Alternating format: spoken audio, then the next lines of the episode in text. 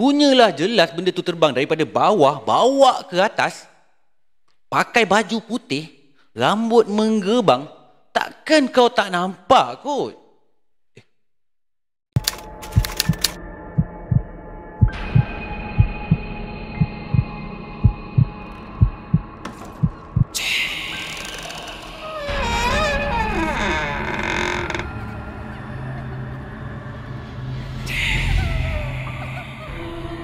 اللهم صل على سيدنا محمد وآله وصحبه وسلم Bismillahirrahmanirrahim. Assalamualaikum warahmatullahi wabarakatuh. Salam sejahtera dan salam satu Malaysia. Apa khabar korang semua? Aku harap sihat-sihat belaka eh. Semua kawan-kawan aku yang dengar Malam Mistik malam ni. Okay, welcome back guys to Malam Mistik.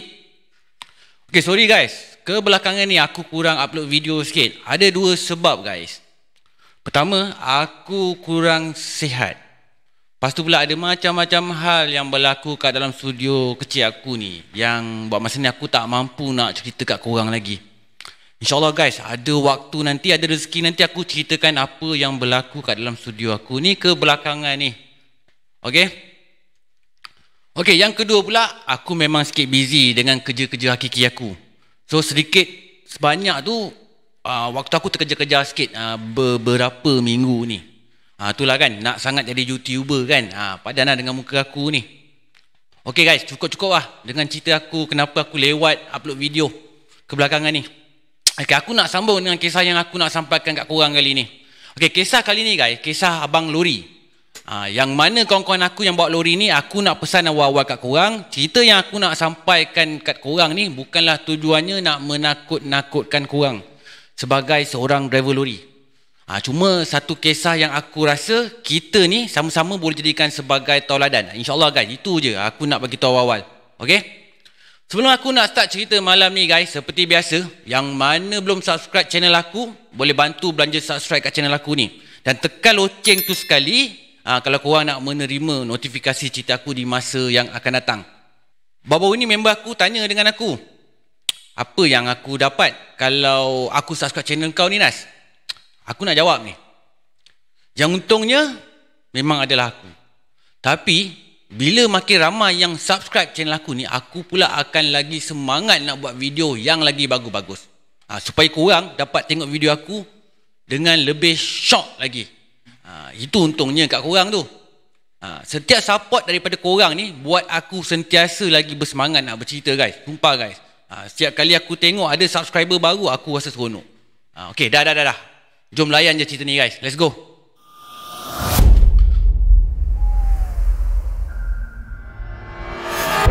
Kisahnya bermula macam ni.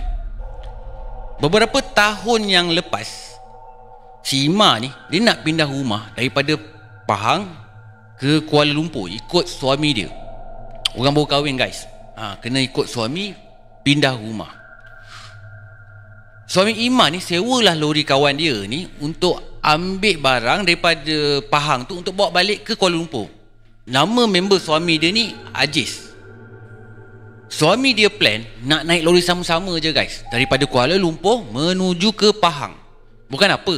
Senang nak tunjuk jalan nanti. So tak payahlah nak naik dua kenderaan pada satu masa. Senang cakap, dekat seat depan lori tu ada tiga orang yang duduk. Imah duduk paling kiri sekali, suaminya duduk dekat tengah, si Ajis pula sebagai driver. Masa bertolak daripada KL tu, waktu dah mula petang dah. Pada awal rancangannya diorang ni nak bertolak tengah hari. Entah apa sebabnya pula tiba-tiba terganjak waktu tu lewat sampai ke petang.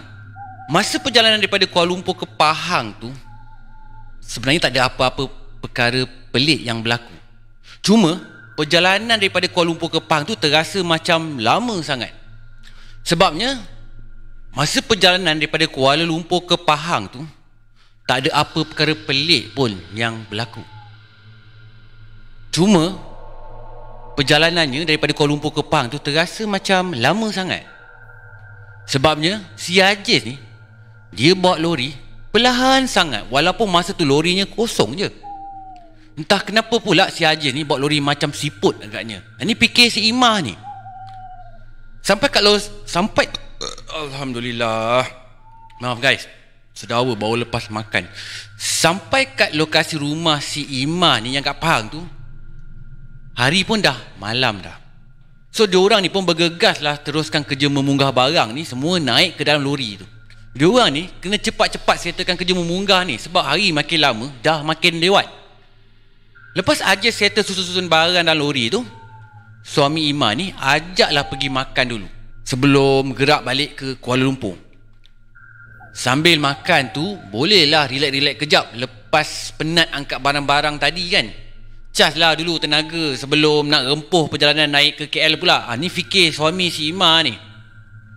Lepas 40 minit diorang rehat sambil makan-makan tu, diorang ni pun mulakanlah perjalanan daripada Pahang ke Kuala Lumpur. Ha, masa ni jam dah lebih kurang pukul 12 malam dah. Suasana pun dah mula kelam-kelam aja. Dalam perjalanan balik tu, Ajis kata yang dia akan lalu jalan lama. Jalan Bentong ke Genting Sempah. Ha, Ima pun tak tahu sangat pasal jalan ni. Kalau Ajis ni memang dia tahulah selok belok jalan ni. Dah nama pun driver lori kan. Tapi Ima pernah dengar jugalah yang jalan ni. Memang sikit seram guys. Tapi Mak ni dia tak petikai apa pun. Sebab tugas dia pun duduk dalam lori santai je. Duduk sebelah duduk relax je. Bukannya driver pun. Lagipun suami dia pun nampak relax je.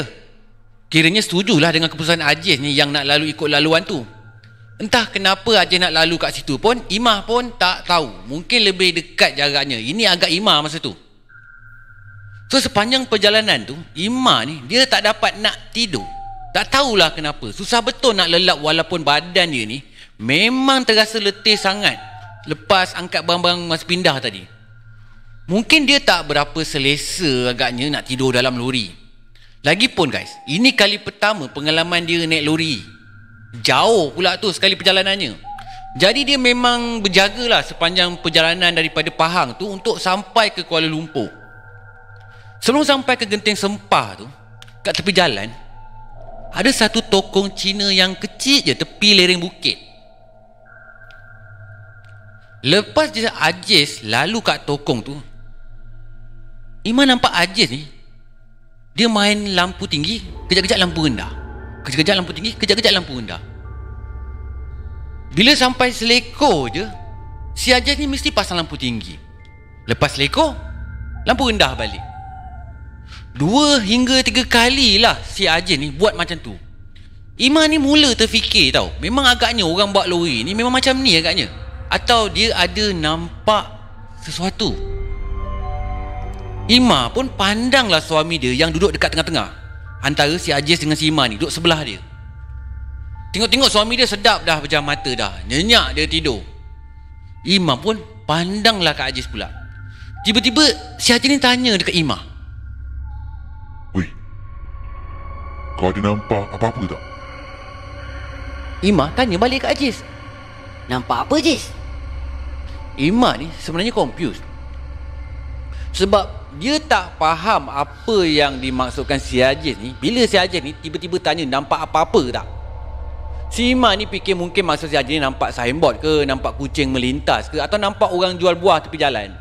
Aduhai. Slow pula si Ima masa ni. Lepas tu si Ajis ni pun cakap lah Punyalah jelas benda tu terbang daripada bawah Bawa ke atas Pakai baju putih Rambut menggerbang Takkan kau tak nampak kot Imam pun jawab lah Eh Betul Jess Memang aku tak nampak apa-apa pun Lagipun aku ni bukan jenis hijab terbuka Memang susah nak nampak benda-benda macam ni ni Ima ni tanya lagi ke Ajis. So tadi yang kau main lampu kejap kecil kejap besar tu sebab kau nampak benda tu ke? Si Ajis ni mengangguk je masa tu. Sambil tu dia bagi tahu sebab benda tu dah muncul dua tiga kali guys kat tepi selekoh tu. Astaghfirullahalazim. Itu pasal lah dia main lampu. Sebenarnya guys, Ima pun tak pasti apa kena mengena. Si Ajis ni, dia main lampu tu dengan penampakan benda ni? Adakah sebab bila main lampu ni, benda ni akan lari? Ataupun bila main lampu akan buat sikit kita rasa ni macam lebih selamat. Allahu alam. Imah memang tak tahu apa kaitannya main lampu dengan benda yang Aziz nampak ni. Tapi dalam masa yang sama si Imah ni dah mula rasa takut juga guys. Meremang-remang bila dia dengar Aziz cakap macam tu. Dalam hati dia kata, Dahlah aku duduk kat bahagian tepi tingkap. Janganlah pula dia tiba-tiba muncul kat sebelah aku. Allah, hai, Allahu Akbar. Tiba-tiba suami Imah ni menyampuk guys. Kawasan ni memanglah ada benda tu. Kawasan dia kan. Tak tidur rupanya suami si Imah ni. Suami Imah ni pun ceritalah Dia dah beberapa kali dah sebenarnya Nampak benda tu masa ulang balik Masa dia jumpa Imah ni sebab dia biasa balik malam lalu kat kawasan tu. Suami dia cakap, selalu dekat tepi highway, dekat kawasan rumah orang asli tu, dia pernah nampak ada orang berdiri sambil lambai-lambai tangan. Tapi kepalanya, tak ada guys. Kepala tak ada. Lagipun, kalau dah tengah-tengah malam macam ni, siapalah nak duduk dekat situ dalam gelap ni kan? So kalau dah ternampak tu, Buat-buat tak tahu je lah Buat macam tak nampak je Kata suami si Ima ni Memandangkan si Aziz ni Kerjanya memanglah driver lori? Dia kata memang selalulah nampak benda-benda pelik macam tu. Aziz pun dia buka cerita guys. Dia ni jenis suka cuba jalan baru Kalau hantar barang jauh. Walaupun hantar barang pada tempat yang sama. Lepas tu pula Dia suka ikut jalan-jalan yang berbeza. Tak tahulah kenapa Dan apa sebabnya si Aziz suka buat macam tu. Memang dah jadi perangai dan habit dia agaknya Aziz cerita lagi guys. Ada satu hari ni Aziz balik daripada Johor Tapi lalu jalan dalam. Lalu jalan dalam Negeri Sembilan ni guys. Aziz kata Jalan tu lagi teruk daripada jalan Bukit Tangga dia punya selekor. Siapa yang lalu Bukit Tangga tahulah. Ha, Tapi jalan ni lagi teruk daripada jalan Bukit Tangga. Tapi dia tak berapa pasti dekat area mana jalan yang dia lalu ni Masa kejadian tu Dia bawa lori seorang-seorang. Tak ada teman pun.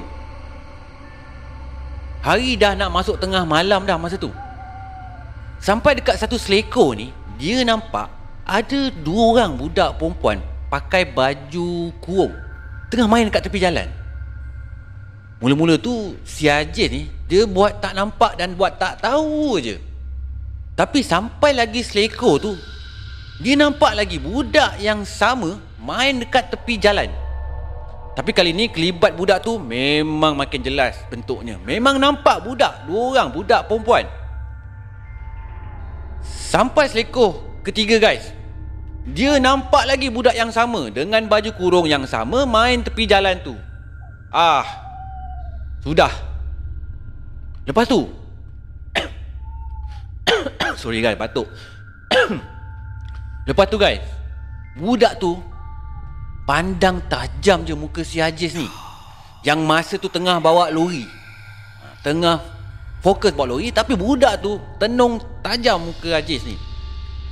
Masa budak tu pandang tajam muka si Hajiz ni Barulah si Hajiz ni sebenarnya terfikir Budak-budak tu sebenarnya bukan orang-orang biasa guys Sebelum ni dia fikir mak bapak manalah yang biarkan budak perempuan main tepi jalan tengah-tengah malam macam ni. Lepas dia sedar yang budak tu bukan orang Tiba-tiba Aziz rasa badan dia ni jadi keras. Tak boleh nak pijak brake pun susah dah Nak kawal lori tu. Dia kata pedal brake tu dia tak boleh pijak dah. Keras betul kaki dia, dia rasa. Dah lah masa tu tepinya gaung. Tak ada orang pula lalu kat kawasan tu Dalam masa yang sama saja ni pun terfikir Memang dia akan mati guys Kalau dia accident dekat situ Gaung tu memang dalam tak pernah lagi dia sampai menangis bila jumpa benda-benda macam ni. Tapi kali ni dia kata air mata dia tu sampai tak nak berhenti keluar. Dia cuba kawal lori dia masa tu guys. Dia dah tak terkawal lah ni. Sampai satu tahap tu dia terpaksa guna tangan dia ni, tangan dia ni untuk tekan kaki dia, untuk bantu kaki dia tekan brake lori tu. Punyalah dia tak boleh nak tekan kaki dia tu dan malat dan Dan dalam masa yang sama, punyalah takut perasaan si Hajiz masa tu. Badan dah keras dah guys, tak boleh nak gerak ni. So dia pun bacalah surah apa yang dia ingat. Tak lama lepas tu, barulah badan dia ni jadi normal balik. Tak lama lepas badan dia dah okey tu, dalam perjalanan tu, dia nampak satu gerai orang jual lemang kat tengah hutan macam tu. So dia pun tak fikir panjang, si Haji ni pun berhenti kat tepi tu untuk pergi minum kat gerai tu. Dalam hati dia ni, dia nak minum kat situ sebab nak tenangkan perasaan dia sekejap. Tapi pakcik gerai tu pun tanya dengan si Haji ni. Nak, awak nak ke mana dah lewat macam ni? Jalan ni Bahaya kalau lalu malam-malam macam ni Orang dah tak lalu jalan ni dah Sebab dah ramai sangat yang jatuh ke gaung ni Ada juga mayat yang tak jumpa langsung pun ada ni Pakcik tu sambung lagi guys. Dia kata yang Aziz ni bertuah sebab terselamat.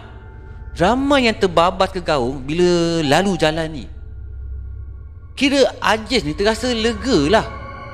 Bila dengar pakcik tu cakap macam tu. Lepas minum, Aziz pun terus gerak balik. Dalam perjalanan dia nak gerak balik tu, barulah dia terfikir. Gerai tadi, yang dia berhenti minum tu, betul-betul wujud ke? Siapa yang nak buat gerai tengah-tengah hutan macam ni kan? Dah lah tak ada rumah kat kawasan tu. Pakcik tu sendiri pula yang cakap jalan ni memang tak ada orang yang lalu malam-malam. Kalau dia tahu tak ada orang yang lalu jalan tu malam-malam, kenapa dia nak buka meniaga lemang pula tepi jalan? Ah, sudah. Tobat dah guys, si Haji ni tak nak lalu jalan tu lagi. Serik betul dia rasa. Tak kisahlah kalau ada kelendan sekalipun yang sebelah dia, memang takkan lagi lah dia lalu jalan tu. Misteri gerai tu sampai ke sudah dia pun tak tahu gerai tu wujud ke ataupun gerai tu tak wujud. Lepas dia aja cerita kisah lama dia tu, tiba-tiba Ajaz ni bagi tahu, "Eh, laju pula lori aku ni bergerak. Masa awal-awal gerak daripada KL, punyalah berat rasanya. Slow nak mampu geraknya, tekan minyak pun tak nak jalan." Kata Ajaz kan masa tu. Kesimpulannya, bukan Imah je rasa lori yang Aziz bawa tu slow awal-awal tadi tu. Aziz sendiri pun sebenarnya rasa pelik. Entah-entah, ada yang menumpang daripada awal lagi perjalanan dia orang ni. Wallahu alam.